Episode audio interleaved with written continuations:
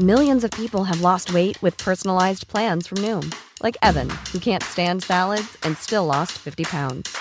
Salads, generally, for most people, are the easy button, right? For me, that wasn't an option. I never really was a salad guy. That's just not who I am. But Noom worked for me. Get your personalized plan today at Noom.com. Real Noom user compensated to provide their story. In four weeks, the typical Noom user can expect to lose one to two pounds per week. Individual results may vary. Welcome to this date in weather history for Monday, December 6th. I'm AccuWeather.com's Evan Myers. The National Christmas Tree is a large evergreen tree located in the northeast quadrant of the ellipse near the White House in Washington, D.C.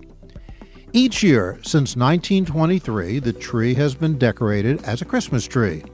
Every year, early in December, the tree is traditionally lit by the President of the United States.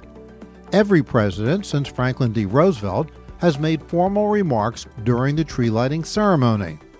In 1970, the 78 foot tall blue spruce from South Dakota's Black Hills was carried to Washington, D.C. on a train. While en route, the train actually derailed twice.